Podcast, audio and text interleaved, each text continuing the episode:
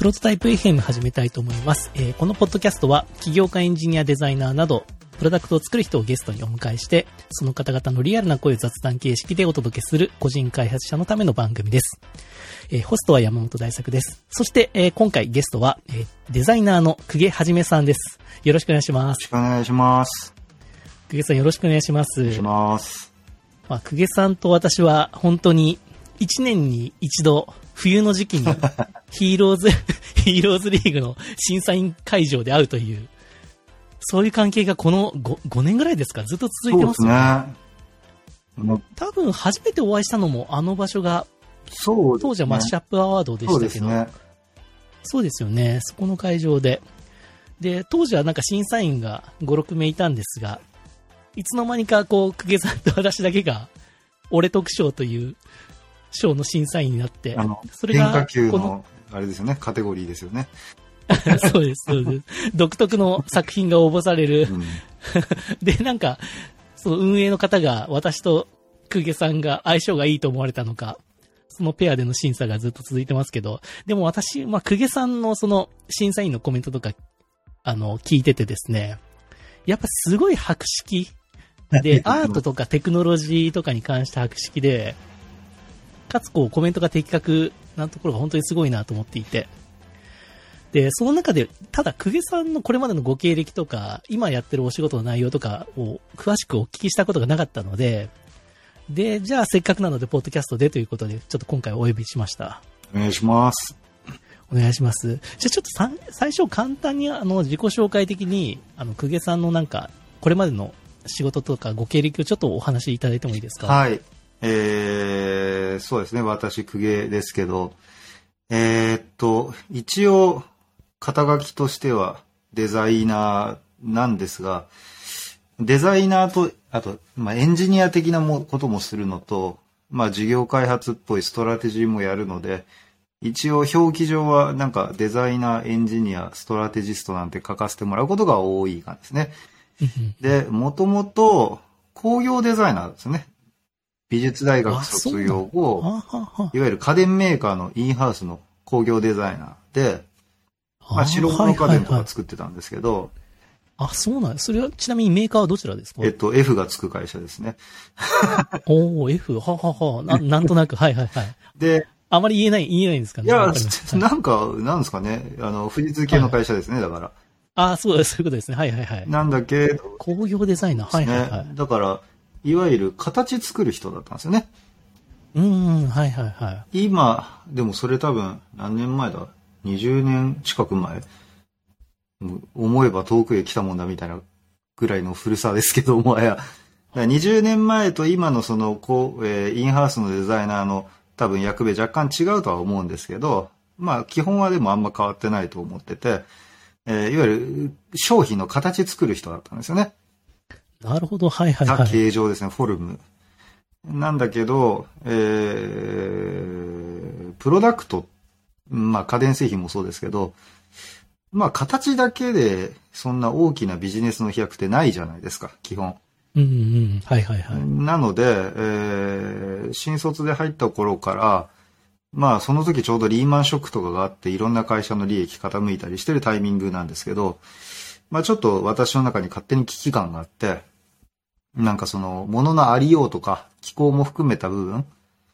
とかも、えちゃんと設計したりとか、まあデザインしなきゃいかんだろうというのをまあ思ってたんですね。はいはいはい。なんだけど、まああんまりこう、協力するメンバーを見つけるのがまあまあ大変だったというか、インハウスだと。みんなルーティンワークもあるので。えー、なので、まあ自分でいろいろ独学しながらまあやり始めたんですね。最初はよくある、なんか家電製品のなんかチカチカ光る エルイーディー とかあるじゃないですか。ああいうのを、えっと、デザイナー的なこういう色にしてほしいみたいなことをこう仕様に出してエンジニアに作ってもらったりするんですけど、ちょうど当時その時、アップルがいろんなプロダクトとかでこう、ホワンホワン光る エルイーディー、つく、ホワンホワン光る エルイーディー か。まあみたいなのがあったんですよね。えー、ああまあはいはいはい、今はもうなくなっちゃったけど、昔、Mac ってこう閉じてる状態 MacBook か。はいはいはい。なんかこう、すごい目に見えないくらい小さい、えっと、穴で、レーザーで穴開けたところから、こう白い エルイーディー がこう、息を、吐息をしてるようにスリープしてるときに。あ、なんあったり確かになんかありましたね。はいはいはい、そういう。そういうのを、こう、インハウスの工業デザイナーが作るときって、まあ、えっと、なんとなくイメージ伝えてみたいな感じだったんですよ。はいはいはい。でもそれもちょっと、なんかこう、片手落ち感あるなと思って、まずはそういうなんか自分で エルイーディー の動きとか作るとか、そういうハードウェアのプログラミングから始めたんですよね。なるほど。はいはい。で、そんなのをやっておくと今度はファームウェア触りたくなって、で、機構も作りたくなって、みたいなのをずっとやってったら、半分エンジニアみたいになってきて、で、自分でそのハードウェアのプロトタイピングをまあするようになってたんですよ。はいはいはい。で、あの、フォルムの形状とかデザインって、あれ結構線の、なんだろう、線の消去法じゃないけど、まあ、結構インハウスのデザインって同じようなスケッチずっと書いてるんですよ、たくさん。外観デザインって。うんうんえー、だから、結構、一個の商品カテゴリーやってると、なんかこう、手癖というか惰性で、まあか、形は、まあ、すぐ出せるようになっちゃうんですよね、たくさんの量を。うんうん、なので、はい、えっと、ちょっとそっちも、なんだろう、こう、えー、ロジカルにたくさんできるような仕組みを自分で作っちゃったりとかして、まあちょっと違う働きを要するに勝手に始めちゃったんですよね、たくさん。なるほど、なるほど。で、自分でこう仕事の幅が広げていったみたいな。そうですね。で、えっと、私は上司に非常に恵まれたので、はい、当時の課長さんとか部長さんとかも、あの、もうやれやれ好きにやっていいぞみたいな感じだったので。えー、いいですね。やりたい仕事もたくさん全部好きなのをやらせていただけたんですね。で、あのー、とはいえ、まあごねんぐらい経つと、まあちょっと転職でもしようかな、みたいな、こう思ってると、えっと、当時はそのデザイナーとエンジニアの合いの子みたいなのがあんまいなくて、うんうんうん、で、当時あの会社で言うとタクラムとかがあったんですけど、まあ、今でもビジネスイノベーションファームっぽくなってますけど、えっと、多分デザインエンジニアってワード作ったのはタクラムがまだ本当ごにんとかの創業時の時に、彼らが結構提唱してて、で、えー、自分もそういう、まあ彼らは全然先輩なので、まあそういう感じで、えー、じゃあ僕はそんな感じのインハウスの感じになるのかなと思って、いろんなところからのオファー、まあ受けて聞いてたら、まあちょっとこれ意外にフリーでもやっていけんじゃねえのと思って、まあそれでスピンアウトした感じですよね。そっから、ね、はい、クライアントワークをまあ、えー、して、えー、行ってる感じですね。で、まあそれやっていくとだんだん、えっと、ビジネスサイドのことも結局やらなきゃいけなくなってくるので、あの、じゃあそれ売れんのとか、まあそういうのやっていくと、まあビジネスとデザインとエンジニアリング全部やるみたいな感じの動きになってって、で、えー、そうこうしてるうちに、あの、もう今社名ヘイになりましたけど、あの、スマートフォン決済のコイニっていうのを、まあ創業するタイミングに、こう、たまたまお声をかけていただき、うんうんうん、でそれで、えっと、今、ヘイの、えー、まあ、ヘイにもいる ブイピー やってる、サマタっていうのが当時、コインの創業者なんですけど、えーはいはい、それと松本っていう、そのさんにんで、えー、多分おそらく、一応多分、まだフィンテックって言葉なかったので、日本最初の、えー、多分フィンテックスタートアップを作ったんですよね。うんうんうんうん、で、それでまあ、それと並行して自分のクライアントワークはいろいろ続けてて、まあ、コインにやる中で、えー、モバイルアプリも書くし、ハードウェアのエンジニアリングもやるし、みたいな、もはや何でもやになってきて、で、まあ、事業も作っていろいろやり始めると、まあ、それいうノウハウを、まあ、欲しいとか、まあ、それで、なんか仕事手伝って、みたいな、いろんなクライアントがまたいろいろ、えー、お仕事、声かけてもらえるようになって、で、今に至る感じですね。なるほど、なるほど。でも、すごいやっぱり独特というか、ご自分で切り開かれた道っていう感じで、あまりこう、ロールモデルがいるような、そういうご経歴じゃないですよね。そうですね。うん、あの、なんか、まあ、さっきのそのデザインエンジニアリングの話とかもですけど、当時その、えー、タクラムのチームとかがまあいたので、小さいとはいえど、うんうん、だから別にデザインエンジニアリングって別に彼らにやってもらえばいいじゃんと思ってて、はいはいはい、彼らがやってないところ、まあ今でこそビジネスイノベーションとかビジネスデザイナーとかまあ中にいますけど、当時はまあビジネス的なアプローチで全然やられてなかったので、うん、じゃあ俺はそっちサイドでやろうと。じゃあそのビジネステクノロジークリエイティブみたいなの最近こう言われてますけど、そういうのを、えっと、うん、割と自分は生存戦略としてやってた感じですね。うーん、なるほど、なるほど。はい、最初はあの空月さんがその最初いらっしゃったその家電メーカーからその独立された時に、はい、そのクライアントとかっていうのは、その家電、えっと、独自に探されたんですか？いや、全然全然、もうだから、マジで仕事なかったらどうしようと思ってたんですけど、はいはいはい、あの、不思議なもんで、えっと、お声をかけてもらうんですね。友達づてとか。ああ、友達とか。ああ、僕はなんか、本当運、運みたいなものがすごく強くて、本当運いいんですよ、えー、私。で、あの、えっと、坂井直樹さんっていう、まあ、はい、プロダクトデザイン界のレジェンドみたいな人がいるんですけど、えー、あの、はいはいはい、日産の、えー、パオとか、なんだ、ラシーンとか、えー、まあ、ああいうのの、やって、パイクカーシリーズとかをやってたりとか、あと一時期、はいはいはい、ケーディーディーアイ か、のデザイン、なんか、プロジェクトの先導してたりとか、まあそういうレジェンドみたいな人がいるんですけど、はいはいはい、えー、その人と、インハウスの時か、まだ会社辞める前に、たまたまなんかのデザイントークイベントみたいなので、席隣だったんですよ。観客として、まあ、来てらして、えー、で、世間話なんか話しかけられて、君何してんの？あ、インハウスのデザイナーやってるんですよ、みたいな。酒井さんですよね、つって。うんうんうん、そうだよ、みたいな。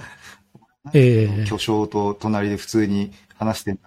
だ。なんでこんな狭いところにこの巨匠いるんだろう、みたいな感じだったんですけど。はいはいはいはい、まあ、それで普通に、あのー、二人とも適度に毒吐きながら世間話して、まあ楽しかったな、みたいな感じで、まあ帰ったんですけど、で、なんかどうやらウォッチをされていたらしく、その後、やめましたよ、みたいなのは多分当時、な、なんだろう、なんかの エスエヌエス かわかんない。当時ミクシーなのかな、まだわかんない。え、Facebook だったかもしれないですけど。で、まあ、あの、書いたら、あの、ちょっと一緒に仕事をしようよとしてきてくれて、まあ彼がいろいろ仕事アテンドしてくれてたこともあって、えー、あとは、家の近くの歯医者があったんですけど、はいはいはい。まあそこ歯医者結構、なんて言うんだろう。めちゃくちゃ ディージェー ブースあったりとか、なんか、よく院内でパーティーやったりしてる、まあ、あの、その、歯医者さん自体も、えー、ディージェー やってる、まあ友人の歯医者なんですけど、まあそこのパーティー行った時に、あ、パーティーじゃない、はいはいはい、多分普通に診察しに行った時か。待合室で隣になった、まあ外国人の方が、まあこれも世間話ですよね。お前何の仕事してんの？みたいな。で、当時、あの、独立してすぐの時に、はい、あの、特に別にクライアントいるわけじゃないんですけど、あの、赤外線センサーとモーショントラッキング使って、こう何もないテーブルの上に、えー、置いた手とかをこう判別して、こうプロジェクションされた映像を、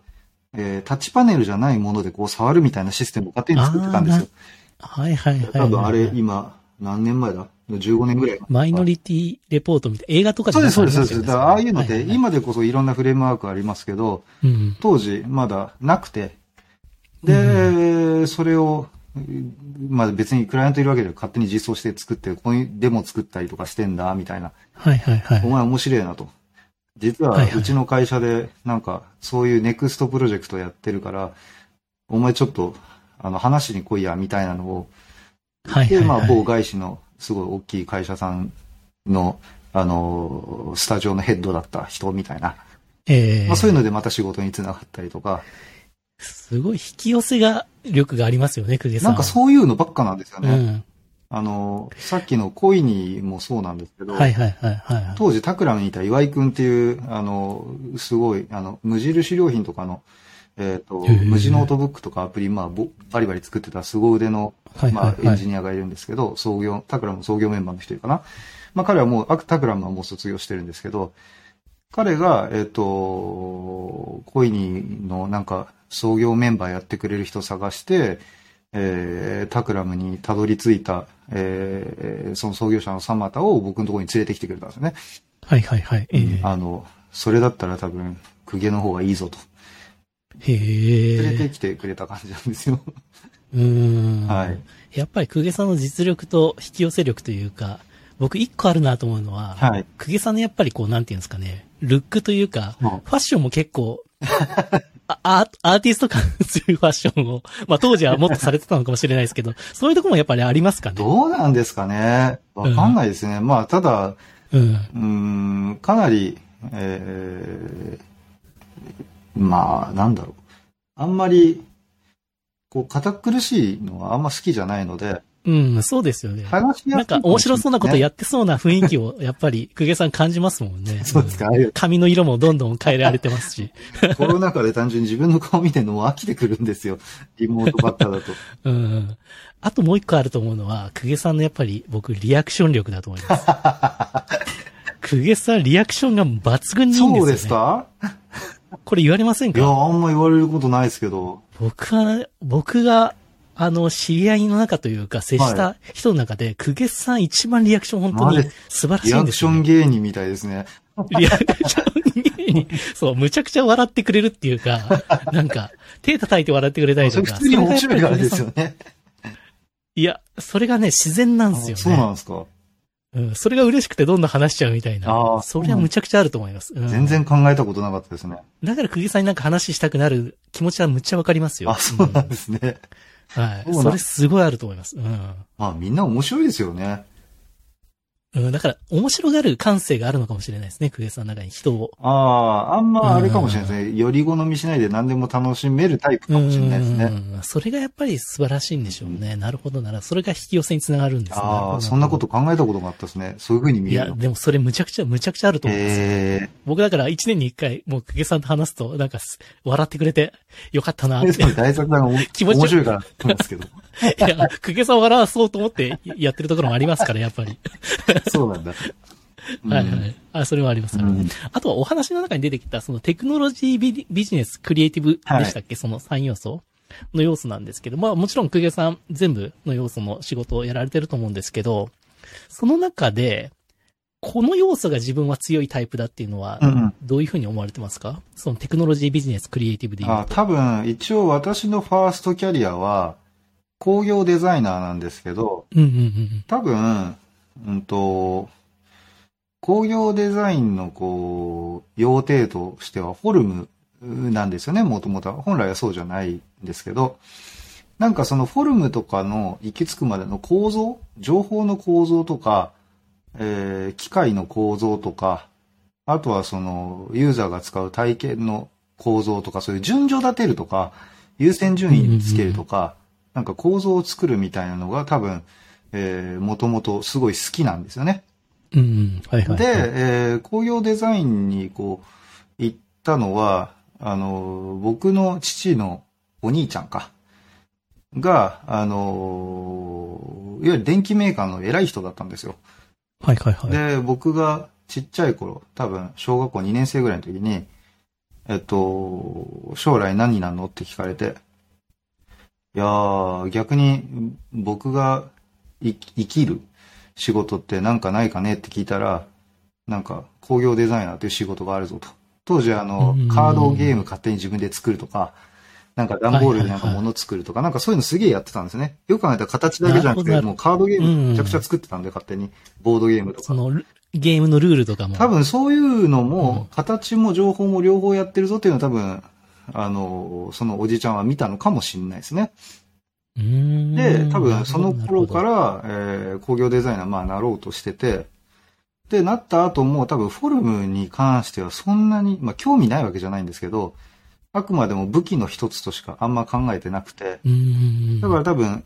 テクノロジーも、えっと、クリエイティブ的なその、まあフォルムとか、えっと、エクステリアみたいなものとか、質感とかみたいなものも多分武器の一個としかあんま思ってなくて、ビジネスとかもそうかもしれないですね。だからなんかその全体の構造を組み立てるみたいなのが多分すごく好きで得意なんだと思います。なるほど、なるほど。だからまあそのビジネスとテクノロジーとクリエイティブとかデザインとかっていうものに対してあんまりこう違いをそんなに逆に感じないというか。なるほど。うん、そのベースにあるものの組み合わせというか順序立てというか。うんそれがまあビジネスだろうがテクノロジーだろうがクリエイティブだろうがみたいな。そうですね。それとは別のところで勝負してるっていう感覚。そうですね。を持たれてる感じなんですね。うん、なるほどなるほど。なんかスキルセットはラーニングすればいいと思ってる人なので、インストールすればいいじゃんと思ってるタイプですね。はいはいはいはいはい、うん、なるほど、その感覚なんですね。素晴らしいですね。だからなんかあれですよね、えっと、うん、そのクライアントさんからいただくお題とかを割とよくひっくり返す人ですね。うーん、なるほどなるほど。それはいらないんじゃないですかね、はいはい、みたいな。うん、聞いてるとそこじゃなくてこういうことじゃないですかねみたいなのとか。はまあ割とよく起こる、はいはい、こういう風にした方がより伝わるんじゃないですかとか、うん、そういう、はいはいはい。そういう感じですよね。ね、そういう見方なんですね。うん、その意味で、久下さんがなんかお仕事とかされるとき、まあクライアントの依頼もあるのかもしれないですけど、はい、その、なんか問題に対して解決策を考えるというところが一番、うんうん、なんか久下さんが燃えるポイントなのか、それともなんか、その解決策で新しい、うんうんパターン作るというか、その情報の組み替えとか、うんうん、っていうところで言うと、なんかどこら辺が一番やりがいを感じてらっしゃるんですか？そうですね。もん、課題解決とか問題解決、よくデザインは課題解決とか言う人いるんですけど、うんうんうんうん、なんか課題解決って答えすぐ見えないので、実はその、うんうんうん、自分が出した答え、あるいは導き出して、あの、たどり着いたそのアクションのゴールとか、っていうのが本当に正解だったのか解決してるのかってちょっと正直多分すぐ分かんないので、うんうんはいはい、あのなのでちょっと普通だったらやりそうなアプローチよりももっと違うアプローチするみたいな、なんかそういうやり方そのものを考えるみたいなの方が結構好きかもしれないですね。うんうん、あ、なるほど。いや、それはそのそういうタイプじゃないかなっていうふうには勝手に思ってました。そうなんですね、うん、やっぱりそこのなんか解決、そうですよね。クライアントのためにというか、そっちのプロダクト側というか、なんか作り出すものの方に対してなんか価値を感じてらっしゃるんだろうなというのは、なんか感じてましたね。なんか例えばその売り上げ上げたいでも、うん、ユーザー数増やしたいでも、うん、すぐ答えて出ないじゃないですか。はい、うんうん、実際に、なんかプロジェクト終わって、実際にそのお話いただいて一緒に仕事する期間終わってから半年後とかいちねんごとかにねんごぐらいに成果出るみたいなもんばっかなので、やっぱり。はいはいはい。で、あの時はありがとうございますしたらおかげでなんか利益にばいになりましたとか、なんかそういうノリなので。はいはいはい。で、大体その、なんだ、やり方はあんま変化しないよう、変化じゃない。変わったやり方って言ったら変だな。変わったやり方というよりも、やり方そのものをまあ、新しいアプローチしないと、まあ自分が求められてるものじゃないなという感じはしますよね。うん。なるほど。なるほど。ちょっと具体例のお話聞きたいんですけど、はい、その話の延長線上で、例えばじゃあコインにやりましょうって習った時に、本当にゼロイチのフェーズから入られて、はい、ご自分であのハードとかアプリも作られたって話されてたんですけど、はい、そこでのなんか久下さんなりのこのアプローチは新しかったっていうアプローチ、なんか具体例であったりしますか？ああ、そうですね。あれは、えっと、クレジットカードを、うん、まあ今もう珍しくなっちゃいましたけど、あの、磁気カードで昔読み取ってたんですよ。今もう アイシー チップついてるじゃないですか。ああ、そうですね。はいはいはい、で、あの磁気カードを読み取るのに適した形状っていうのが存在するんですよね。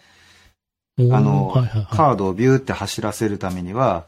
あの、カードを走る距離、搬送距離が長い方がカードは安定するし、はいはいはい、えっと、あれは磁気ヘッドで読むもんなので、はいはいはい、あの、昔カセットテープとかに使われた磁気ヘッドみたいなものが入ってるんですけど、はいはいはい、あれを、えっと、より大きいもので、なんか、両面から読むとか、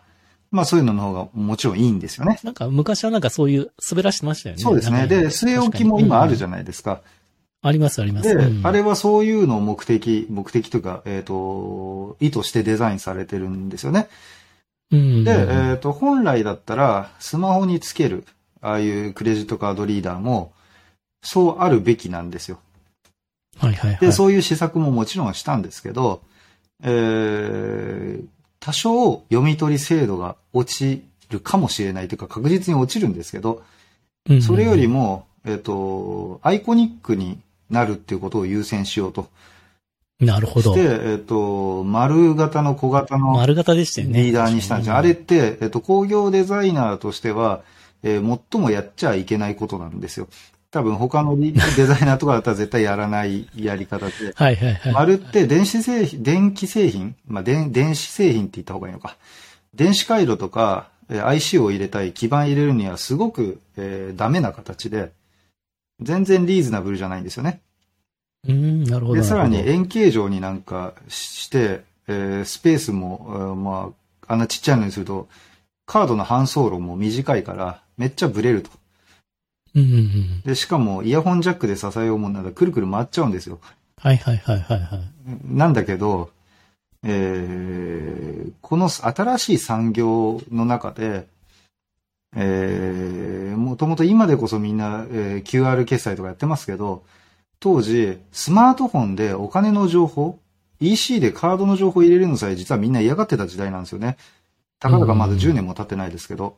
はいはい、その時に、えー、ただでさえ信頼度が低いスマートフォンにお金を読ませる。で、さらにそのサービスを認知してもらう。まずそれがもう一番のハードルだなと思って、うんうんうん、まあ機能はもちろん読めなきゃダメなんだけど、そういういろんなことをちょっと犠牲にしてでも、パッと見のあの白い丸いやつ、あれで大丈夫なんだよっていう、その認知を作るっていう方に、アイコンをまず作るっていう方を一番優先したいっていう風に、うんうんうん、まあ創業メンバーにちょっと、えー、言って、まあそれ納得してもらって、うんうん、ああいう、えー、プロダクトのデザインに行ったっていう、なんか話があるんですよね。あれとかは結構多分、うん、あんまり普通はやらない形かなと。確かにそうですね。あの、コインの時期って、あの、スクエアっていうのはもう日本で、まあ、ありました。あ、日本にはまだやってないです。まだ。日本でやってなかったけど、海外ではやってたってことですね。そうですね。えっと、あえっと、アイゼトルっていうヨーロッパのと、あと、それと、スクエアっていうのが、モバイル決済のジャンルをやってたんですよ。はいはい、で、えっと、アイゼトルは、まあ、あんまアイコニックな形っていう感じじゃなかったんですけど、うんうんうん、えっと、スクエアは四角い、まあ、アイコニックなカードリーダーでしたですね。確かに。名前と一致してますね。そうですね。アイコニックプラスあれはもうファンクションとしてもまあ正しいと、うんうん。で、スクエアが多分、その時まだ日本に来るとは言ってなかったんですけど、はいはいはい。まあ日本に来る可能性は、まああるだろうと、うんうん。で、実はその時に、ペイパルが、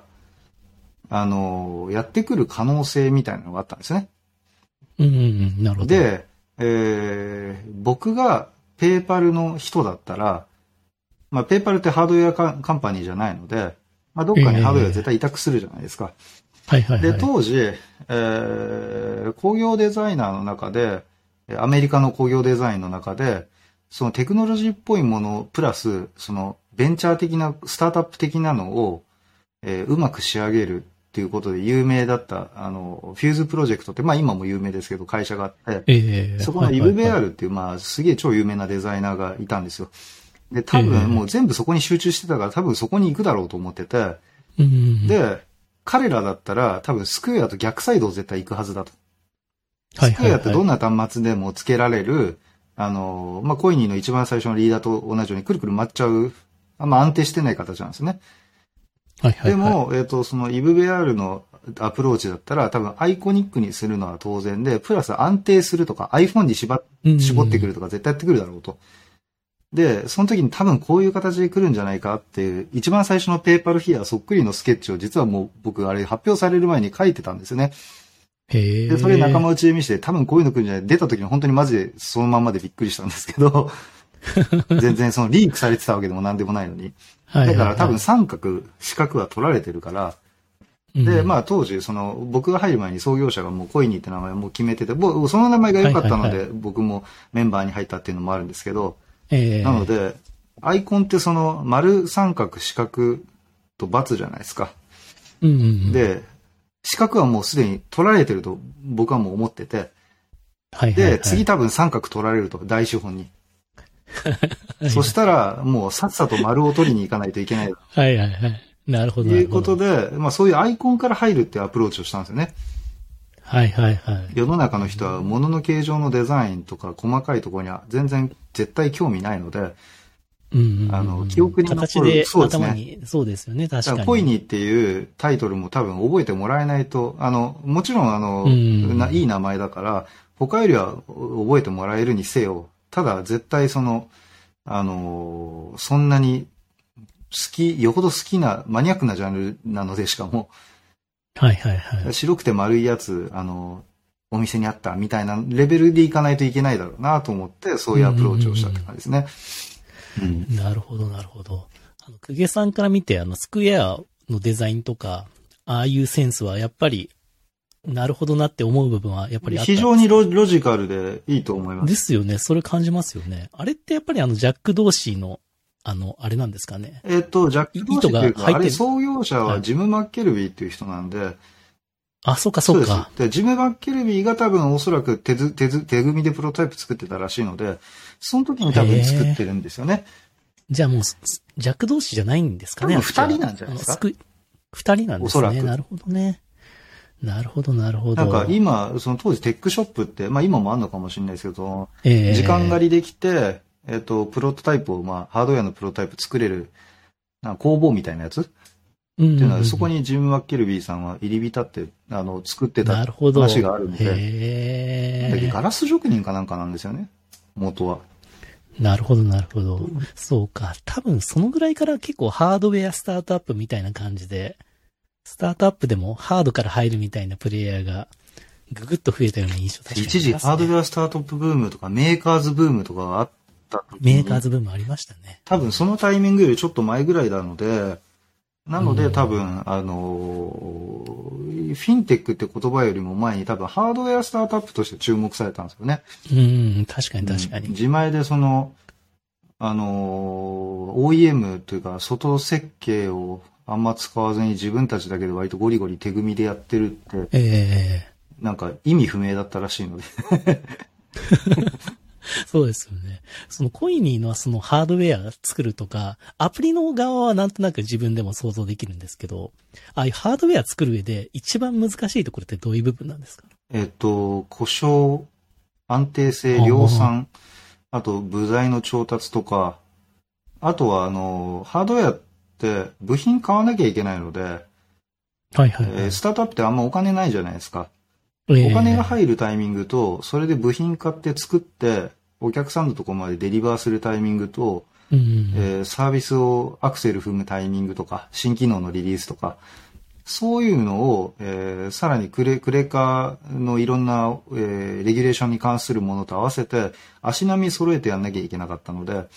そこがめちゃくちゃ、うん、あの、大変でしたね。なるほど、なるほど、うん。ハードウェアそのものを作るのも、まあ大変ではあるんだけど、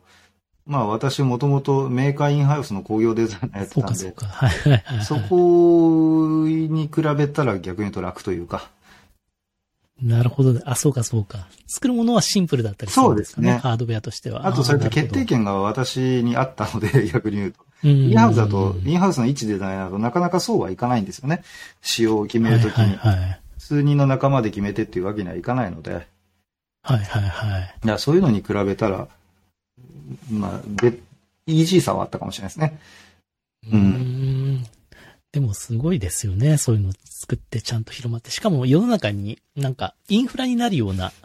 そうですね。なかなかやっぱり、うん。普通の人はなかなかね、チャレンジしない領域ですからね。まあ、あの、当時、あの、うん、我々全然、いわゆる金融とか決済の畑の人じゃなかったので、うんうんうん、だから、ぶっちゃけそんな大変さよくわかんないで始めてるところはあるんですよね。うんうんうん、あの、その創業者のサマタも、創業してしばらく経って、まあ事業ある程度やってから行ってましたけど、あの、こんな大変だって分かってたら多分私やらなかったと思って、言ってたぐらいなので。ね、はいはいはい。そうですね。でも、もともとじゅうねんは、多分社会実装されるまでかかるだろうという、えー、見立てのもの、元始めてるので、当初のスピードよりは実は結構早いなっていう感想はあったりはします。うんあ、そうなんですね。うん、なるほど、なるほど。そうなんですね。わかりました。あと、えっ、ー、と、まあ、久下さんの、えっ、ー、と、その、最初は工業デザインされてて、その中でこうエンジニアリングというか、そういう開発領域を、はいに進まれたっていうことをお聞きしたんですけど、最近こうなんか、いわゆる、なんですかね、スタートアップ界隈でスマホアプリとか作ろうとしてる人たち見てても、なんか最初 Figma でデザインして、モックアップ作って、で、触り心地とか確かめて、で、Swift の側から作って、なんかバースみたいな、うん、ファイアベースとつないでアプリ化するみたいな、うんうん、そういうデザインから入った人がちょっとエンジニアリングするみたいな人たちはすごく増えたなという思いがあって、で、自分がやってた頃はどっちかというとバックエンドエンジニア側から エーピーアイ 作って、逆に Swift を覚えていくみたいな、その流れがあったんですけど、なんか、本質的にはやっぱりデザインから入った方が、いいものはできるんじゃないかなというふうに、個人的には思うんです、ね。うん、先になんか触り心地とか見れるので。うん、で、そこに関しては久下さんはどう思われますか？そうですね。アプローチとして。えっと、うん、デザイン、あの、D の順番っていう僕の理論があるんですけど、はいはいはい、ドメイン、デザイン、デベロップメント、デリバーの順番で考えないと、いいものできないと思うんですよね。うんうん、なるほど。まずそのドメイン選びめちゃ重要で、あの、うんうん、プロダクトっていうか、あの、ビジネスとしてやろうとするんだったら、ドメイン選択とタイミングがきゅうわりぐらい勝負を決めるので、うんうん。ドメインっていうのは、えっと、マーケットみたいな。マーケットとか領域とかそういう話ですね。うんうんうん、で、その中で自分たちのサービスはどういう役割を担うのかっていう、まあそこまでがドメインだと思うんですけど。あ、あとそのさっきちらっと出たトレンドの話も聞きたくて、久下さんの中でトレンドってどのぐらい重要ですか？うーん、トレンドの流度っていうのにもよるんですけど、産業的なトレンドは超大事ですけど、うん、表現とか、うんえーうん、技術のトレンドはあまり信用してないですね。あ、じゃあ、ちょっとちなみにもうちょっと脱線しちゃいますけど、今のメタバースとか エヌエフティー についてはどう思われますか？うん、えっと、事業ドメインとしてはすげえ強いと思います。うんうん、なんでかっていうと、お金が入ってるので、ブイアール もそうですけど、はいはいはい、なんか人類が欲しいものかどうかは実はあんまり関係なくて、えっと、投資サイドのパワープレイヤーがぶっ込むと、割とその文化と産業が、あの、できるっていうのは、あの、スマートフォンで証明されてると思うんですよね。はいはいはいはい。なので、実はその、なんか、えっと、人が本当に欲しいものかどうかっていうのは結構怪しくて、そういう意味での、えっと、金が入りまくってるトレンドっていうのは、まあ、金入れてる人たちがもうあの成立させようとするので、マーケットは自然と生まれざるを得ないかなっていうふうに見てはいる感じですね。うん。だからヘルスケアとかもなんか多少限りがまあ最近見えてきてますけど、もうなんかとりあえずベッドも IoT だとかガンガンみんなお金入れちゃったじゃないですか。だからもうあのソフトランディングができ、ソフトランディングせざるを得ない。なので、一気にしぼむってことはあんまりありえないので、そういう意味でのトレンドは、あの、ありなんじゃないかなと。メタバース系はあれですよね。うん、あの、ファイナンスでいわゆるゲ、ゲ、ゲーファイとか言われても、デファイとか、まあ、そこら辺が、うん、あの、どう、うん、ナチュラルに化けるかが結構僕は興味ある感じですね。うん、なんか、お金のその、やり取りっていうか、トークンとか、まあ エヌエフティー もそうですけど、うん、結構、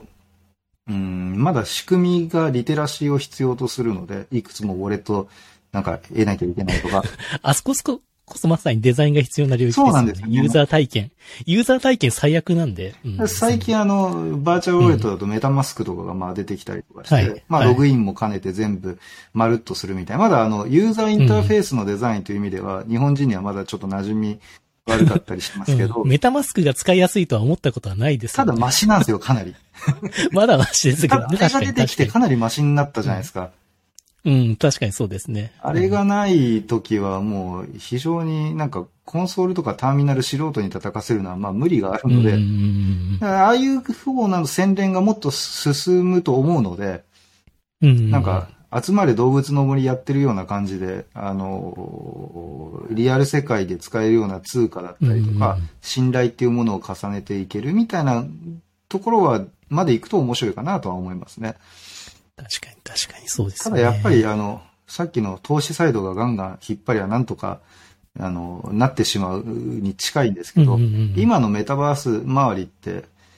まあ金でドライブしてる人の欲望でドライブしちゃってる感がすげえあるので、うんうんうん、あのアクシーインフィニティとかもうあれゲームが楽しいっていうよりもあの生活費稼げるでユーザー増えたみたいなところはあったりするので、そうっすよね。確かにな、なんかそこがちょっと感じますよね。そういう表現とか、うんうん、なんかクリエイターのためになるとかっていう話はしてるんですけど、うん、なんかやっぱりお金の話が最初に来ていて。そうだと思いますよ。本当にみんなこのアート欲しいと思ってるのみたいな。本当だって エヌエフティー アートなんかそうじゃないですか。ドット絵のあれしかなくて。そうですよね。なんかちょっとね、うん、あの、そ、そんなにこれ、なんだろう、別に素敵じゃねえだろっていう、あの、ね、アイコンのパンクスとか見てても、うんうんまあねみたいな、ね、まあまあそうですよね、うんうん、そうですよね。だからなんかあそこから新しいカルチャーというかすごいものがまあいつかは生まれるんでしょうけど、うん、うん、なんか今はそういう人たちはまだ来てないんじゃないかなという思いはちょっとありますね。あのあバーチャルスニーカー、アバターとかのアーティファクトとか面白いなと思いますよね。うんあ、なるほど。あの、はい、あのナイキが、ナイキはそう、なんか、あの、なんか買収したとかね。うんうん、あれは、あの、もともとそのデジタルスニーカーを、しかもロゴとかもこう、うん、稲妻をナイキの創始と逆方向にしたみたいな、多分当時はナイキへのカウンターのつもりでやって、まさか自分たちがナイキからオファー来ると思ってなかったんだと思うんですけど。うん。あの、金というよりも、まずその、うんうん、バーチャルスニーカーとかバーチャルアバターっていうカルチャーでなんかかっこいいスニーカー作ろうよから始まってあそこに行ってる感じがするので、うんうんうんうん、あれはすごくあのあの方向で行くようなサービスとかがメタバース界隈もっと出てくると、うんうん、今のそのあのちょっと悪い言い方するとすごい金儲け臭強いみたいな、うんうんうん、なんか建前だけだろクリエイティブなんてみたいな雰囲気はちょっとなくなっていくかもな。確かにクオリティは高いですよね、うん、確かにクリエイティブの、うん、なるほどなるほど。すいませんちょっと脱線してしまいました。そのちょっとすいません D のそのリーダーちょっと戻りたいんですけど、はい、そのドメインの方でやっぱりそういうお金がちゃんと動いているようなドメインを選ぶことは非常に重要だと。そうですね。あと期待値とかですよね。期待値とか、うんうん、そういう意味でのトレンド感という。そうですね。すみません、その後何でしたっけ、ドメインの次。ドメインの次にデザインですね。だからデベロップメント、いわゆる開発、エンジニアリング的な話と、デザインどっちが先にやった方がいいのかっていうので言うと、さっきのその、それこそ Figma だのなんだのを使って、ユーアイ とかその体験するプロトタイプを作るっていうところから始めるっていうのは、あの、手法としてはいいと思います。ただ一方でデザイナーがいいのかっていうと僕はちょっとそこ判断分かれるなと思ってて、あのデザイナーが、えー、ソフトウェア設計やエンジニアリングの、えっと、発想をしつつデザインするのって実は結構難しいなと僕は思ってるので、えっと、エンジニアリングの基礎の素養ある人がデザイン学んでプロセスとしてデザインから始めるが実は一番いいプロダクトができるんじゃないかなと。いやそれ本当に同感ですねそこに関して言うとそれが一番いいですよね。そうですね。それがいいなと思ってますね、うん、なんかあのあのもちろんみんないろんなスタイルあっていいと思うんですけど、このもう iOS アプリのビジネスが勃興し始めてから、うん、そのデザイナーはコードかけるべきか問題っていうのは、まあ、ずっとあるんですよね。まあウェブデザインの頃からあると思うんですけど、はいはいはい、それでもちろんコードかけなくてもいいデザインはできるんですけど、あのコードをかけるようになったからといってかけない時に比べてクリエイティビティが下がるとかなんか判断基準がブレるわけではないので、僕はかけた方が絶対にいいと思う派ですね。うんで、確かにあの Figma とかでこうプロトタイプ作ってたりすると、ある程度そのアプリの基本デザインやまあ、基本デザインって言った方がね、基本デザインや構造ができてくると、だんだん Figma を使って画面を起こすのめんどくさくなってくるんですよね。うんもうデザインのそのアセット置き場に来て、それ気持ちわかるんですね。あとはデザインルール作って、あとはもう実装どんどん し,、うん、していけばいいじゃんっていう感じに二度手間感感じるフェーズがやっぱどうしても来ちゃうので、そのフェーズになった時にデザイナー側がもうコードかけると超楽なんですよね、チームとしても。うんなのでそういう風に動けると、動けるデザイナーが作るのがやっぱ一番今の時代だったらいいのかなとは思いますね。うん、うん、まさにそのエンジニア、エンジニアでまあかつデザインも、まあそういうエンジニアも最近はすごく多いなというような印象はありますね。うん、それができる。うんうんちゃんとした。私、ワイヤーフレームっていうのを書いたことがないので、最近の人たちすごいなと思って、いきなり作り始めちゃうみたいな、古い形のエンジニアかもしれませんけど、うん、うん、でもデザインは結構ね、うん、まあやってるようには思いますけどね、自分の中でもなるほど。なんかあの、衣装設計と情報の構造設計って同じデザインという言葉でまあ、くくられてしまっているんですけど、うん、ハードウェアもその中身の構造設計も本来はデザインのはずなんですね。うん、なんだけど細分化された、その産業の役割上細分化された時代が長かったので、うんうんうん、今でもデザインっていうとその外観とか色形だと思われがちですけど、うんうんうん、まあ、内部構造だったり物のありようっていうのも本来デザインのはずなんですよね。まあ、英語圏ではもうずっとそういう感じですけど、うん、そうですよね、うん、確かに。あの僕が思ってるのは、なんでワイヤーフレームがそんなに好きじゃないかっていうとですね、作りながら、うん、なんか機能とデザインを決めていくっていう過程が好きなんですね、うんうんうんうん、最初にまずなんか全部決めたくないんだよなみたいなっていうのは若干あるんですよ、うんうん、なんか触りながらあれこれやっぱこっちだよねみたいな、うんうん、過程がなんか個人的には良くて、うんうん、なんか最初に完成形見せられると、うん、なんかつまんないものに見えちゃうねみたいな、うんうん、っていうのはやっぱりあって、うん、うーん、そこを同時並行でやるのが好きなので、あんまりこうね、チーム開発に向いてないんですけど。まあでも今あれですよね。昔のワイヤーフレームと違って、まあフィグマとかの、あのプロタイプもそうですけど。動きますもんね。そうそうそう。動くようになってきたから、そういう人たちも多分楽しめるようにはなってるんでしょうね。できますよね。うん、そう。ただフィグマのあれを覚えなきゃいけないのが結構大変で。お作法ってことですか？めんどくさいな。おさ、あの、あ、使い方とか、デザインの仕方、触り方とか、うん。めんどくさいなと思って、あまり得意じゃないです。めんどくさいって言われてしまった。そう、そうなんです。めんどくさい。ちょっと、うん、これだったら物を作りたいな、感じがね、ちょっとあるんですけど。うん、なるほど。すいません。で、ドメインとデザインの次が。で、デベロップメントですね。デベロップメントでデリバーですね。うん、そうですね。なるほど。だからそのデベロップメントの後にデザインっていうのを入れようとすると大体無理があるんですよね、うんうん、結構あの大きい企業さんとかでよくありがちなのが、あの基本システムできてるんですみたいな、はいはいはい、でそこで ユーアイ と ユーエックス を考えてほしいんですみたいな、なんかお話来る時あるんですよね。基本システムができてるってどういうことだと思ったら、もういわゆるなんだろう、うんうん、えー、すごい昔の社内イントラネットみたいな ユーアイ で、すでに何か動くものができてしまっていて、で、えー、それに合わせた、まあ、それに合わせたっていうか、もともと、その、えー、いわゆる要件設計して、ディービー 作って、で、なんか、インスタンスのゾーン分けとかは、もうすごい、なんていうの、そういうドキュメントベースでやって、バックエンドとかインフラもそういう風に作られて、はいはいはい、もはや ユーアイ もある意味それで、もうこの作り方したんだったら、これでもうむしろいいんじゃない、完成なんじゃないかというような状態に来てる中で、うんうんうん、なんかこれをモダンにしてほしいみたいな。うんうん、いや、それって、まあ無理があるんですよね。できなくはないけど、まあ無理があるわけですよ。なんか エーピーアイ で一発で情報を呼び出せなくて、エーピーアイ を作ってくれればよかったんだ。できてるんですけど、ね、それが、その画面を作るための エーピーアイ 設計だったりする。ああ、なるほど。あ、そういうことですね。大体よくあるのが、はいはい、もう一枚噛んでるっていう、なかなか歪な構造って結構あるじゃないですか。ええー、はいはい、はい。エーピーアイ のための エーピーアイ みたいなよくわからないやつ。画面用の エーピーアイ みたいな、ね。画面用の エーピーアイ ができてる、ありますよね。なんかそういうのにやっぱどうしてもなってったりして、すごいコストが高いので、あんまり誰も幸せにならないんですよね。なるほど。だから必ずデベロップメントの前にデザインがあるというのが正しいかなと思います、うんうんうん。そのデザインっていうのはやっぱり衣装だけじゃなくて、その後ろとの情報のやり取りとか、情報の構造も含めですよね。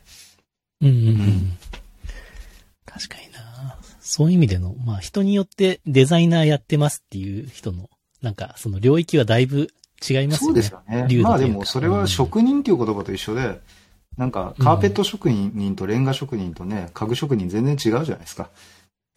はいはい。あの、前を、前のその、窃盗語というか、あの、頭の言葉なくすからわけわかんないんだと思うんですよね。うんうんうん。あの、車の世界だと、カーデザイナーというやつで、エクステリアデザイナーとか、インテリアデザイナーみたいな言い方やっぱさ、してるので、業界内では。うんうんうん。ユーアイ デザイナーつっても多分、本来だったら、なんかユーザーコンソールデザイナーとか、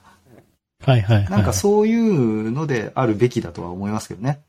うんうんうん、ソフトウェアエンジニアもあれじゃないですか、エンジニアっていう人いないじゃないですか。確かにそうですね。何かの何かつ全部できる人はね、なかなか確かにいないです、ね、うん、全部できる人でもなんかこう自分のそのエクスパティーズは決めてますよね。うん、うんうんうん、確かにな。あとそのデザインするその対象で、まあ久木さんはいろいろアプリとかハード以外もそういうビジネスとかのデザインもあれば、そういう組織のデザインみたいな話もあるんですか？はい、組織は最近増えてますよね。うん、うん確かに。まあトレンドなのかもしれないですよね。そういうところのデザイン。で、そういう意味で、なんか、そういうアプリとか、ハードとか、ビジネスとか組織みたいな、そのデザインで、うん、そのなんか手法っていうのは、なんか活かせる部分はあるんですか、それぞれ。ああ。ここでやったことがこっちに活かせるみたいな。そうですね。け、えー、っと、すごく、ま、マクロな視点で言うと、基本全部、何が、えー、どういう影響で動いて、どういう順序で決まっていくかっていう、組み合わせだけの話と僕は結構思ってて、うん、なんか組織のデザインだったら、多分こういうキャリアの人って、こういう役割を渡すと多分こういう働き方をするよね、みたいなパターンってやっぱすげえあるんですよね。うん、あと意思決定の順番とか。あの、例えば、えー、数字持たされてるビジネスサイドから来たマネージャーっていうのは、まあ、ロールとして数字を持たされてるから、どうしてもその数字を作るためっていうロジックで物事を判断しなきゃいけないと思うんですよね。うんうん、はいはいはい。じゃあそこに問いを作るようなプロジェクトの決定権で持たせても絶対回らないじゃないですか。うん。それだったら、えー、もっと上のレイヤーでもう数字の管理から離れた人っていうのを、あえてその問いの、えー、設計するタイミングのデシジョンフローに入ってもらうとか。はいはいはい、なんかそういうかなりこう、えー、言ってみれば当たり前の設計をしていくみたいなのが、うんうんうん、結構そのプロダクトデザインともまあ一緒だと思うんですね。ボタンを押すぎたらわかんねえだろうとか、うんうんうん、なんかこんなところにボタンを打っても押せないじゃんとか、なんか操作する前にそもそもこのサービスや製品の使い方をまず知りたいよねとか、うんうんうん、なんかそういう意思決定や情報の、あの入力出力の順番を考えるのと同様に組織の設計ってなってるなっていう感じは、うん、なるほどしてますね。今日、久下さんのお話の中で、その順序とか順番っていうフレーズはむちゃくちゃ品質ワードで、うんうん、デザインの仕事でそれってむちゃ重要なんですか？めちゃくちゃ重要だと僕は思ってますね。うーん、なるほど、なるほど。いわゆるなんかワークフローみたいな概念じゃない、うん、なんか、もうちょっと大きい流動での順番みたいな、 そうですね、それを入れ替えることも可能みたいな、入れ替えたら、うん、なるほどね、そういう考え方なのか。なんか何を作っ、何を置いたら何が変化が起きるみたいなものって、うん、なんか世の中の作るもの、考えるもの全部に共通するものだと思うので、あの料理とかと一緒だと思いますね。うん、水を入れるタイミング、水を入れる量とか。うん、それが、なんか自分が、なんか調子いい時に、の方が塩味わかるよねとか、疲れてるとやっぱ塩味すごい多めに入れちゃって、なんか家族からしょっぱいって言われるだとか、なんかそういうのってあると思うんですね。はいはいはい、周りの状況によって変わっていくみたいな。うん。なんかそういうのは結構、今今日お話ししてて思ったんですけど、めちゃくちゃ気にする方ですね。なるほど。それが久下さんのなんかデザイン力の源になってるかもしれないですね。だから言葉とかもすごいしつこいですよ、僕。どういうことですか？言葉、人とか組織、チームメンバーに伝える言葉とか、はい、言葉尻もすげえ、うん、あの、あしつこい。どういう言葉、ひらがなにするかとか。そうですね、しつこいですね、多分。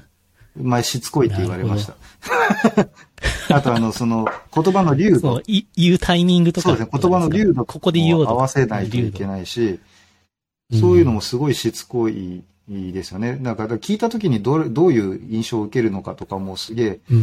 考えたりはまあするので、うん、でこの人たちにはこのタイミングでこれ言ってるから次はこれだとか、そうですね。そういう感じで考えてますね。だからあのデザインするっていうもの、うん、ものの形状を考える時も割とそういうふうに考えがちですね。うん、なるほど、うん。そういう意味ではストーリーを作るみたいな話にもつながるのかもしれないですね。ああ、そうですね。そういうふうにいろいろ見てる。物語性を作るというか、うんうん、そのビジネスの物語とか、ハプロダクトの物語みたいな、うんうんうん、脚本家的な力というか、ああ、そういうの好きですしね、結構僕。うん、久下さんやっぱあれですか、やっぱりそういう創作物は好きですか？演劇とか映画とか、そうですね、演劇とか割とかなり好きでよく見に行きますね。ああ、やっぱそこがやっぱりあるのかもしれないですね。なんか今言われて初めて気づきました、そういうふうに。でもやっぱりデザイナーの人ってやっぱそういうの好きじゃないといけないですよね、創作物が。どうなんですかね。なんか多分、ちょっと、うん、あの、あまり仕事を楽しめてないデザイナーっていうのもやっぱ世の中結構いて、うん、なんか、うんうんうん、と本来だったらひょっとしたらその人が関わるストーリーがなんかこう絡んでくるようなものを本当は全然作りたくなくて、もっとあの、うん、スタティックなものというか、誰にも邪魔されないでこう綺麗なものを作りたいっていう風な感じだったのに、うん、なんかいろいろ口出しとかいろんな人の思惑が関わる商用デザインの世界入ってきちゃって、なんかすげえ疲れちゃってる人とかもやっぱいたりするので、うん、ひょっとしたら全員が全員そのなんか人の思いとかを考えたりするのは正直好きじゃないんだろうなというのを思うことは最近増えましたね、見てて。なるほど、うん。でもそこは興味持たないと、だってシェイクスピアの時代からなんか人がこう感動するような、うん、そういう物語構造ってもう決まったものがあるわけで、やっぱりそこに乗った方が何でもいいものにはなりますよね。でもだからあれじゃないですか、その職人的にその見栄えとか衣装的なところを詰めたいのがモチベーションの人が商業デザイナーになるとやっぱり結構不幸なパターンもやっぱあるかなと思ってて、うん、そうか、そっちの方が好きな人はあまりそこの方にはいかないってことなんですね、うん、僕も嫌いじゃないんですけど、それを最優先させないぐらいの好きなんだと思うんですよね、うん、だからこう続けてられてるというか、うん、なるほどなるほど、うん、なんか組織とかもこう、まあ、スタートアップとかのデザイナーよく見るのが大きくなっていくとやっぱいろいろ意思決定がこういろんな人をこう根回しとかも含めてコミュニケーションしなきゃいけなくなるので、なんかできる仕事は大きくなってるはずなのに昔の方が良かったみたいなやっぱ出てきますからね、どこのスタートアップでもやっぱ多くて、だからそういう人の向き不向きはやっぱあるんだろうなとは、うん、そうですよね、確かにな。だからちょっとすいません、ちょっとさっきのあのそのエヌエフティー とかの話に戻っちゃうんですけど、はい、僕は最近ちょっとそこの創作的な話で、うん、どうなのと思ってる一つのトレンドというかあって、うん、ああいうのって、例えば、このトークン持ってる人が、うん、例えばこういう物語作りの脚本作りに参加できますとか、うん、そんなのが特典だったりするようなプロジェクトとかもあったりして、うん、全然それって個人的には全然魅力的じゃなかったりするんですよね。どっちかというと誰かが作った話に乗りたいっていう、その欲求もあって、なんか全員が全員そっちに入る必要は全くないなっていうふうには、むっちゃ思うんで、それを押されてもなっていうのは若干あったりするんですよね。うん。やっぱりね、なんかこ、これからマーベルが何をしてくるのかとか、なんかそういうのを、ただ受け取りたいっていう気持ちもあったりして、うん。なんかそこがうまく、まあ、住み分けというか、うん、そういうコミュニティ的な物語作りと、うんうん、なんかね、一部のすごい人たちが作る物語作りと、うん、そこの両面があるといいなとはちょっと思うんですけどね。うんうん、なんかまだまだ人が少ないので、多分おそらく、うんうん、だって一応僕は、そのかなり少なくとも日本では先端的な取り組みが好きな人に囲まれて生きてると思うんですけど、それでもそのデジタルウォレットを使ってますとかっていう人全然すげえ少ないので、うん、多分総人口を考えてもそんなもんだと思うんですよ。みんなワイドショーとかで、うん、エヌエフティー どこってなんか見てて名前は知ってても多分触ってる人はほとんどいないと思うんですよね。持ってる人はなかなかいないですよね。どうやってゲットするんだろうっていうところで止まっちゃいますよね。あの難しすぎると思いますよ多分、うん、そうあれどうやったらいいと思いますか。なんか、うん、とっつきにくすぎますよね。あの、うん、中間作業が多すぎるんですよね。あの昔のインターネットって、うんうん、あのー、最初あれですよね。なんだっけ、あの雑誌買うんですよね。雑誌買って、えっとそのブロバブロバイダーのコードみたいななんか買って、で手順ごとになんかその、うんうんうん、コンソールでなんか入れてって、で確か一個間違うと、はいはいはい、えっと ピーシーあの全部ハードリセットして始めなきゃいけないみたいなネットにアクセスするすらもうすげえしんどい時代からやっぱまあインターネットって始まってたので、多分我々の世代あれじゃないですか、ピーヒャラやらが逆に言うとクリアできればネットに接続できる世代じゃないですか。そのもっと前はやっぱもっとすごかったらしいので、なんだっけなさんじゅうはっこの手順があるとかなんか多分そんな多分今まだその段階なんだと思うんですよね。おそらくもうちょっと行くとなんかなんかなんとかっていうサービスにメアド入れてポチッと押すと、なんか全部そのポータルみたいになってて、なんかウォレットみたいなのも、もう多分いろんな通貨とかでこう細かく書いてあったりとかしないで、もうなんか統一されたなんか裏側でいい感じにバランスされてる一個のなんかお金ができてるよみたいな、多分そのノリまでそのうち行くと思うんですよね。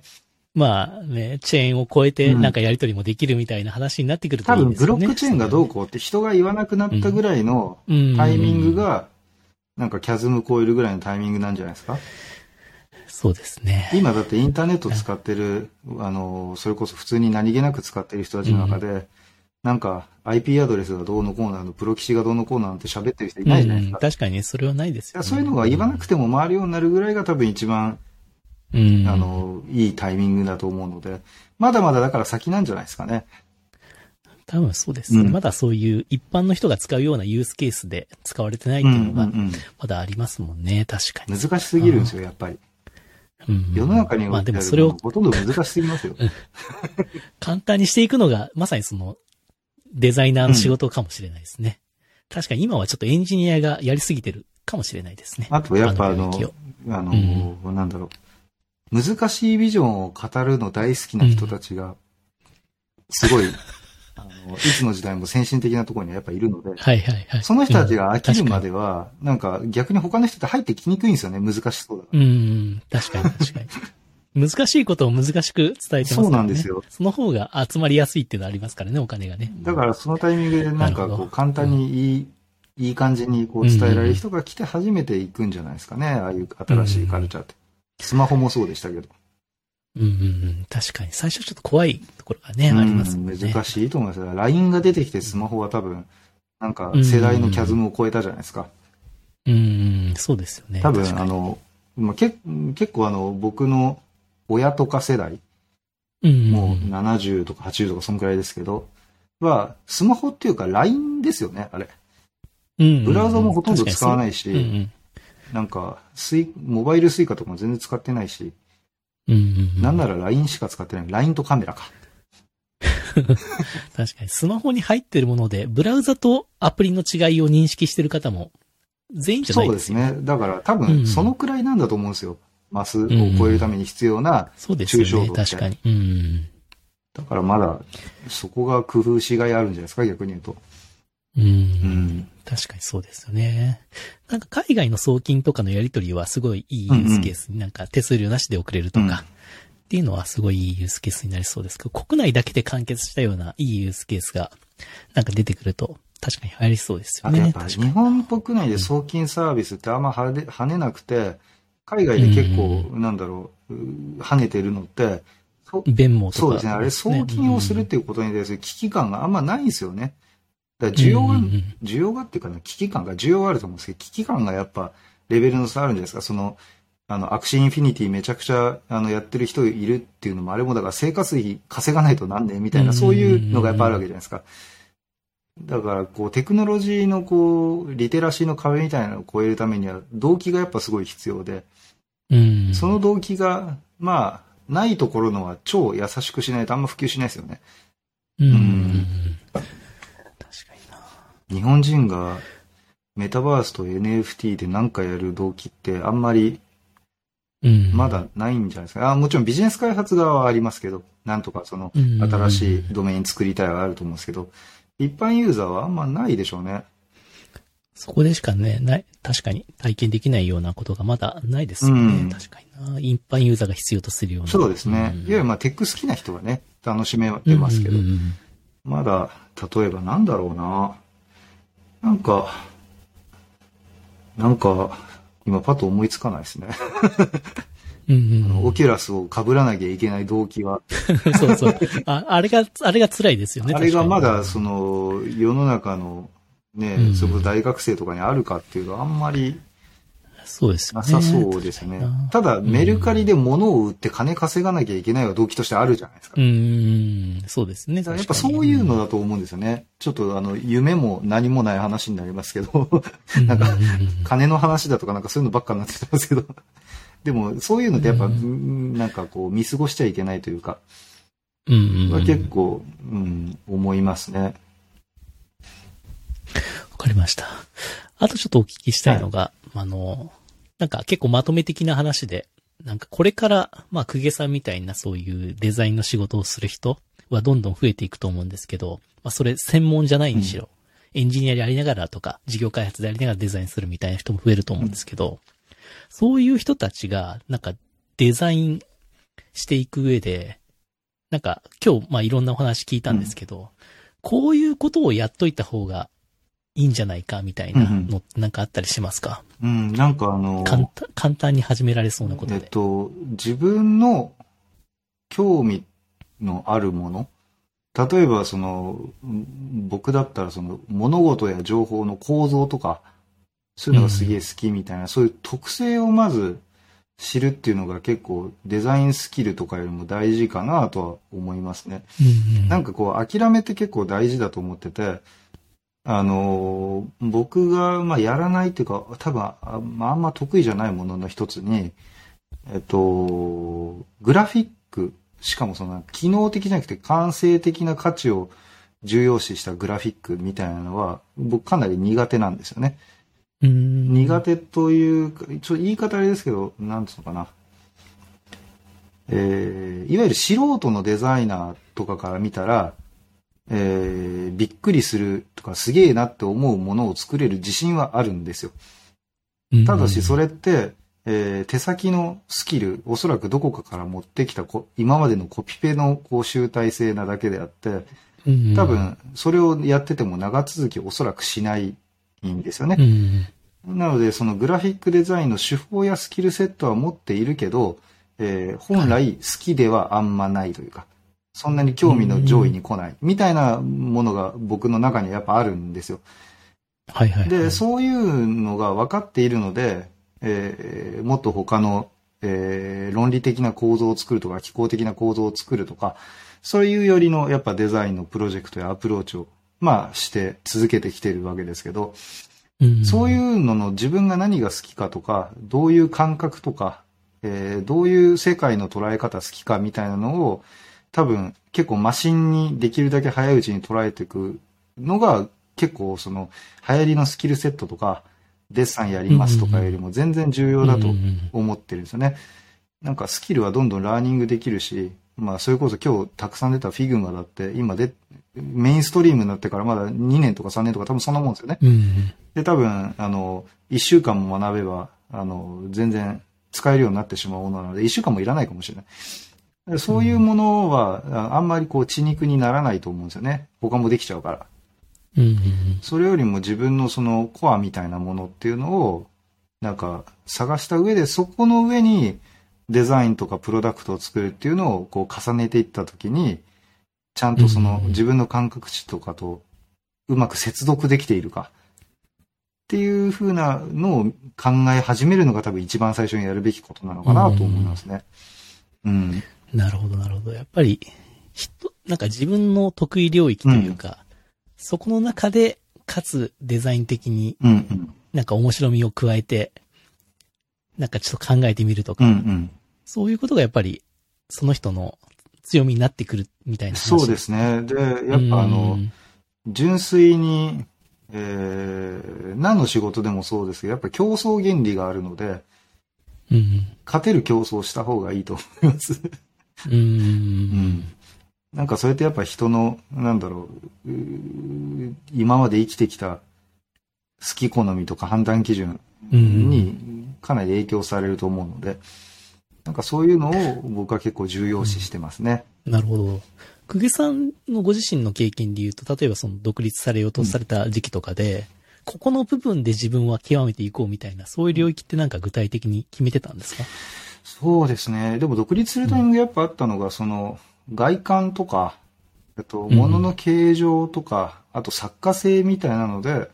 勝負するのはやめようというのは思ってましたね。うん、なるほど、なるほど。あのー、いわゆる衣装的に特徴のあるもの、その人の作品だって見えるようなものを売りにしてる工業デザイナーっていうのはすごくたくさんいるんですけど、うん、なるほど、なるほど。別にそれは全然いいと思うんですけど、自分はそこまで造形的にこう執着する造形っていうのが存在しないんですよね。うんうんうん、なんかどっちかっていうと、こういうプロダクトだったり、こういう要件のものはこういう形状だったりとか、まあ、こういう構造がいい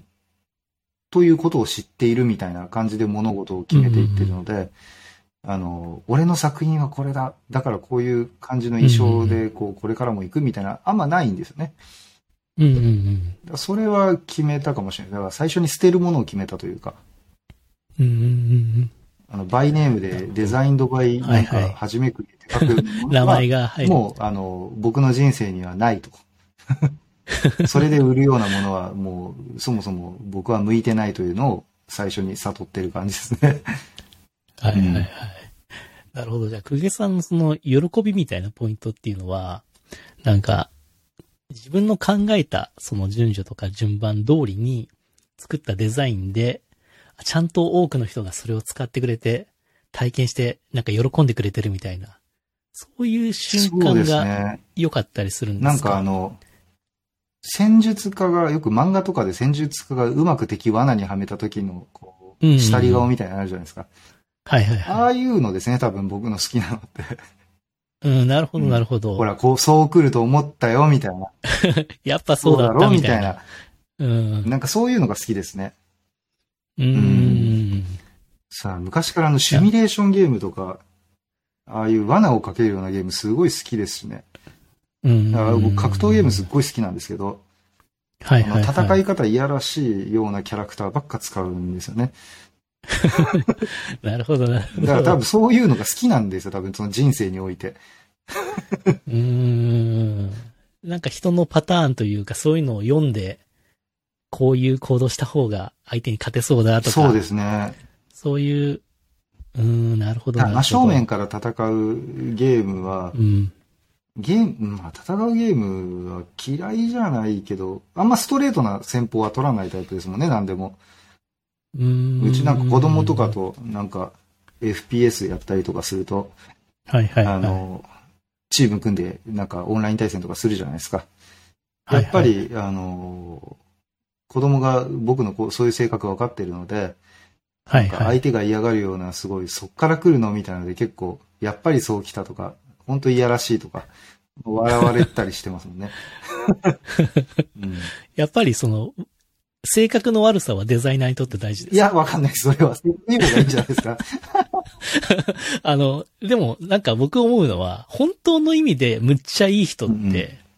人をこうはめるって言い方は悪いんですけどのめり込ませるデザインはできないんじゃないかなっていう気がするんですけど、ドライにその人から愛情を引き離せる人の方が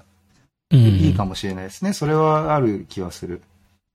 うん。そうですよね。さっき言ったみたいにそういうなんかお金が欲しいとか、そういう根源的欲求を刺激するのって、うん、ある程度そういう人のなんか欲望を見抜かないといけなかったりするじゃないですか。うん、奥底にある、うん。表面ではこう言ってるけれども、この人深層心理ではこう思ってるよね、みたいな、うん。そこら辺見抜いてやらなきゃいけないから、うん、なんかそこの、まあ、性格の悪さというか本質を見抜く力というか、うん、だから人間に対してのある程度の諦めは必要かもしれないですよね。うん、みんながみんな、うん、そういい意味でのその期待をしないというか、うんうん、この愛情がないわけじゃないんだけど、そのあのあんまりこう建前だけで語らないような視点は、うん、まあデザイナーって結構重要なのかもしれないですね。うんうん、なんだかんだ言ってその人が動くための環境をやっぱ作る仕事なので。そうですよね。うんうんうん、わかりました。じゃあちょっとこれからデザイナーを目指したいという方は、そういう自分が得意な領域の中でどう人が動くかとか観察したりして、うん、何か自分がそこで何かできないかなみたいなことをちょっと考えてみたり。そういうトレーニングをしてみるとか。そうですね。自分がだから執着する、なんか、うん、なんか感覚、執着したくなる感覚を見つけるようなことでしょうね。うんうん、で、どんどんこう自分が作ったものはアウトプットしていった方がやっぱりいいですか？いいと思いますよ。今なんかその、うん、応援してもらうのってすごく大事だと思うんですよね。僕もすごいいろんな人のお世話になって今までやってこれたので、うんうん、その人たちは、まあ、例えば大々的に エスエヌエス とかで発表してるわけじゃなくても、なんか最近こういうの作ってんだけどとか、こういうの問題だと思ってんだよねとか、これでうまくいかなかったんだよみたいな、やっぱり人に話したりしてると、次にそれに関連したチャンスとかが来た時に、やっぱその人を思い出しますよね、一番最初に。確かにそうですよね。わかんない自分よりもその、うん、よく知ってる人とかはあの別にマウントを取りに来るんじゃなくてちゃんとあの親切心でやっぱいろいろ教えてくれたりするので、うんうん、なんか全てのジャンルにおいてなんか自分より上の人がいないものって多分ないと思うんですよね。ほ, ほぼ、うん、あの ひゃくパーセント に近い人類にとっては、うん、なんか僕よりデザイン上手な人なんか山ほどいるだろうし、なんか基本そういう前提でいろんな人に自分のプロセスをお話ししたり見せていく方が、うん、まあ相対的に自分の力は上がっていくんじゃないかなとは思ってます。うんうん、なんか僕海外のスタートアップとかなんか採用の時に、うん、そのスタートアップがやってるアプリを私がリデザインしましたみたいなのを持ってきたらみたいなそういう話を聞いたりするんですけど、そんなことってあったりしますか？あの過去コイニーコイニーの場合は過去はあの事業計画を持ってきた人いましたね。おー、すごい。あの、面白いですね。彼は大活躍して、まあ今ちょっと違う企業に行っちゃいましたけど、うん、すごい大活躍してる人もいたし、うん、なんかあのー、私はあんまやらん、あ、でもどうだろう。それに近いことをやったことはあるかもしれないですね。うん、あの、さっきのちゃぶ台ひっくり返しじゃないけど。まあでもそれで、あの、見せる側の意識として、まあどうせこんなこともあなたたちはきっと考えてるだろうけど、うん、あの、自分のフィルターからするとこうでこういうのいいんじゃないっていうのをまあ見せたりすると、うん、まあじゅっかいにいっかいぐらいは意外に相手が考えてないものが出せたりするみたいなのがあると思う。久下さんのやっぱそこのすごいところはそこですよね。相手は考えてらっしゃるでしょうけどっていうその前置きがうまいですよね。まあ大体でも考えてますからね、本当に。うんうん、確かにそれはあるかもしれないですね。結構あの、うん、えっと、仕事の依頼してくる人っていうのは、企業さんとかっていうのは、うんうん、なんか自分たちがやってる事業のエキスパートなわけじゃないですか。だからその、うん、僕になんか言われる前に、まあ結構なこと考えて試したりとか、まあしてるんですよね、うん、外から見えないだけで。確かに確かに。うん、だから実際にその分野のエキスパートは彼らだったりするので、自分はだから一緒に仕事するときはもうあのそういう王道は逆に絶対その人たちの方が詳しいし上手なはずだから、うんうん、まあ、ちょっと変化球をいこうみたいなのは多分なるほどなるほどスタンスはあるかもしれないですね。なるほどなるほど、うん、それはでもすごいいいいいノウハウですね。確かに、まあ、僕ももともとインハウスのデザイナーで、うんうん、はいはいはい、あのアウトソースのそのデザイナーと一緒にやるプロジェクトとかもやっぱあったので、うんうん、やっぱその時はそういう感じを受けましたもんね。なるほど、うん。いや、確かにすごい。でも今日のお話はちょっといろいろ、これからまあデザイン目指そう、デザイナー目指そうという人たちの多分すごい参考になったと思います。そうですかね。だとしたら嬉しいですけど。うん、やっぱ久下さんはトークが面白いですよ。そうですか。ありがとうございます。いや、む、いや、すごい。もう今日いちじかん以上もう喋ってしまいました。すいません。いえいえ。ちょっと、じゃあそろそろちょっと締めに入りたいんですけど、はい、まああの、ちょっとまた、あの、今後もまたゲストでぜひ出てください。ちょっといろいろお聞きしたくて。はい、まあ、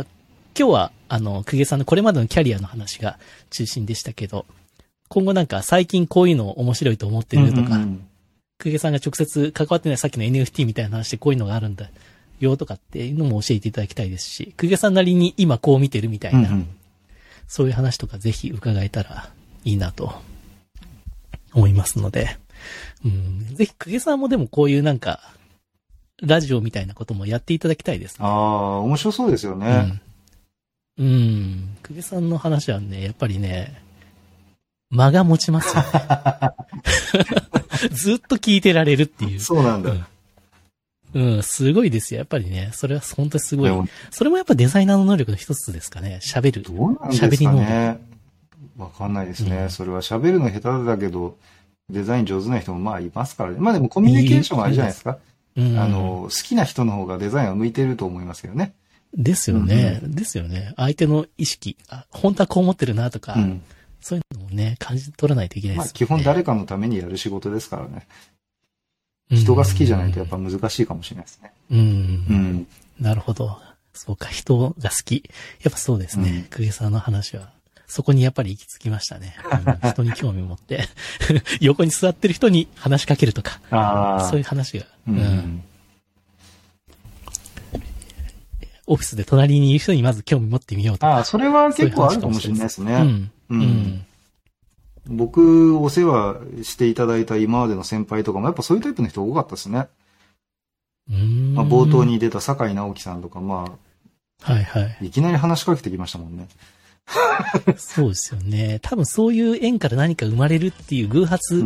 的な出会いからの、なんかそういうのも求めてらっしゃるのかもしれないですね。そういうことね。そうですね。まあまあ、多分ひょっとしたら過去にそういうのでたくさんやってきたからっていうのもあるかもしれないですね。うんうん、まあ、外れもあるんでしょうけど、うん、なんかこういうのやっとくといいんだみたいな。うんうん、確かにそういうのあるのかもしれないですよね。なるほど、なるほど。うん、ちょっとじゃあ、今日はこんな感じで終わりたいと思います。はい、ありがとうございます。ちょっと非常にわあの面白くて、はい。今までにあないタイプのゲストの方だったので、非常に、はい。ぜひぜひ今後もまた定期的にお願いできればと思ってますので、はい。はい、ではでは、はい。今日はどうもありがとうございました。えー、今回のゲストは、えっと、久下はじめさんでした。ありがとうございました。ありがとうございます。